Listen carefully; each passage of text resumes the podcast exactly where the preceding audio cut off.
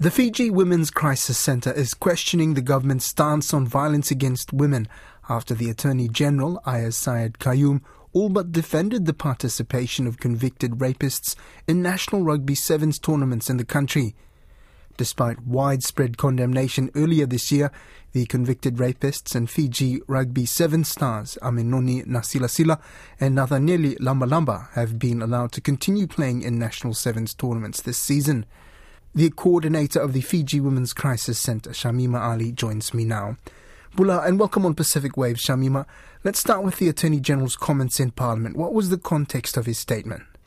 Yes, thank you, Koroi. Uh, well, you know, uh, uh, responding to a question and comment by opposition member Lenora Qereqeretabua regarding uh, the corrections service, the commissioner for corrections, allowing convicted rapists, Manoni Nasilasila and Nathanieli Lambalamba, uh, uh, to play in the you know in the sevens national sevens tournaments uh, uh over this season, uh, and and why that was so, and that that was not right to do to do so.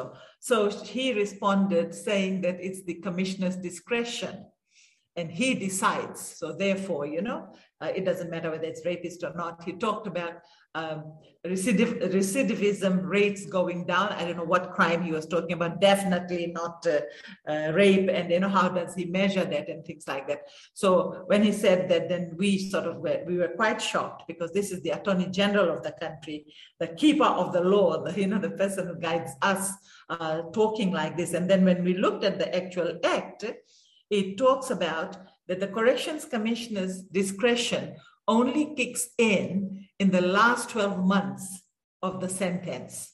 And both Nasilasila and Lambalamba are way, way, way before that, you know, right at the beginning, you know. So, uh, and, and so it was serious crimes. Yes, serious crimes. These are one is in for um, 11 years, Nasilasila, for the rape of a 24 year old young woman. And the other one, uh, Lambalamba, is in for gang rape with assault for 11 years. Yeah. So these are serious, serious crimes, and they must serve it because we have seen the trauma women go through when they have been raped, girls and women. And Fiji also has got uh, you know, one of the high amongst other Pacific islands and other places. But we have, uh, you know, we our domestic violence rates are double the world average of 30 percent. Uh, we have uh, rape. We have got one of the highest in the world, you know, and, and so on, sexual assaults, uh, child rape, and so on. So we're not doing well at all in this area. So, you know, it's quite shocking coming from him. And then we also have, you know, there's a lot of confusion about what is the government's real stand.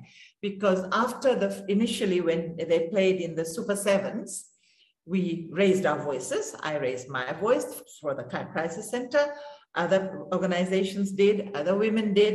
And then, and then the Nawaka Sevens he played in, and just recently, a week before last, the Marist Sevens, where the uh, the, the Prime Minister, Frank Bainimarama, was also present watching the games and so on. So when we raised our voice, the Minister for uh, Women, Rosie Akbar, strongly also condemned this and said there was no place for this and, and it, this should never happen and so on, and talked about the robust plans that the government has on ending all forms of violence against women and girls. Uh, the Prime Minister on the 8th of March, International Women's Day, made a grand speech about women's strength, that if women are strong, Fiji will be strong. Uh, only then will Fiji be strong. We must, we must lift, uplift women. We will put behind bars anyone who commits violence against women, rapes women, and things like that. So he's talking like that. And then yesterday in Parliament, on the 4th of April, barely two weeks later, three weeks later, we hear the Attorney General saying it's the discretion of the Commissioner. And he's wrong in that also he missed out the other part of it, that it's the last 12 months when he can start using his discretion. So this is sending out a very um, wrong message when here we are. We have a very robust national action plan for the prevention of violence against women and girls, where for the first time government, uh, uh, UN Women, and uh, NGOs like us have come together and been working on it for the last two years. The Prime Minister launched it in 2021, and we're still carrying out consultation. It's only the second in the world uh, Uh, after Australia. So, you know, we're very proud of that. So, we're doing all those things. Government has committed to it. And yet, the Attorney General is talking like this. And we have two convicted rapists who haven't even served one third of their terms are playing very freely, meeting with people and doing what they love most and, and so on. And there's no condemnation the, uh, of, of that, apart from these voices, the women's voices, some of the women's voices. Many women are supporting them on social media as well as many men, including sporting entities like Kaldan Kamea and Satish Narayan, one of the leading sports commentators in this country, you know. And what if it was a woman that was close to them? So, you know, so uh, this is a very sad day and very sad time for us here in Fiji the the the distinction with these two individuals is they they they're high profile rugby players, right? So that, that's another discussion as to what rules apply to normal Fijians and uh, or ordinary Fijians, so to speak, and what what rules apply to rugby players in Fiji. Yes, there are different rules because there are other prisoners also. We don't hear about them, uh, you know, playing rugby and so on. Uh, and uh, these two are star players. Uh, so, you know, I'm sure there has been exception made out of them. There might be others, but because these are star players, we got to hear about it. Uh, you know, I'm sure there are other players who are allowed to play also, but we don't know them. And they're in the Wardens team, for goodness sake, the Wardens team.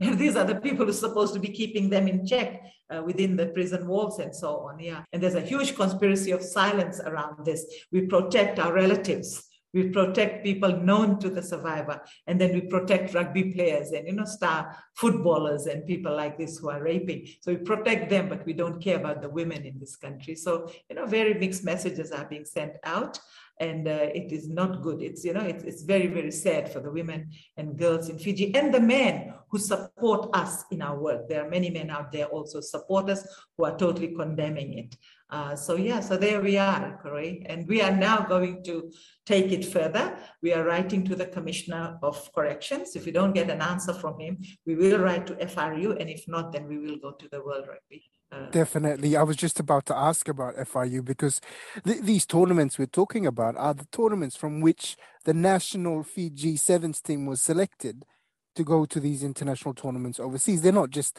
little tournaments yes. here and about. No, these, these no. like there was an there was a if they did well and they impressed the coaches, there was a possibility that one or two of these players could have ended up in the national team if it legally there was a way for them to do so. Uh, definitely, because you know we read in the media the coach Gollings uh, Gollings has his eyes on uh, Nasilasila so we, after our outburst, the eyes have moved away from Nasilasila. Thank goodness for that. Yeah. So you know, people have are coming to their senses.